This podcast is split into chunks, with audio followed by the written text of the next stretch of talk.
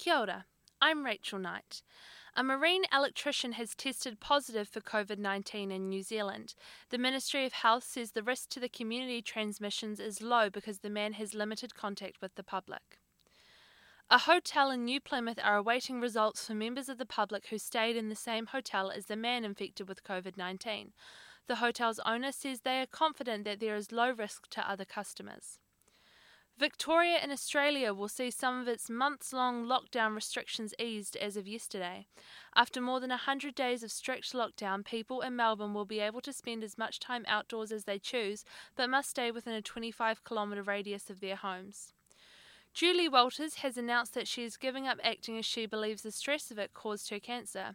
Walters was diagnosed with stage 3 bowel cancer whilst filming The Secret Garden in 2018.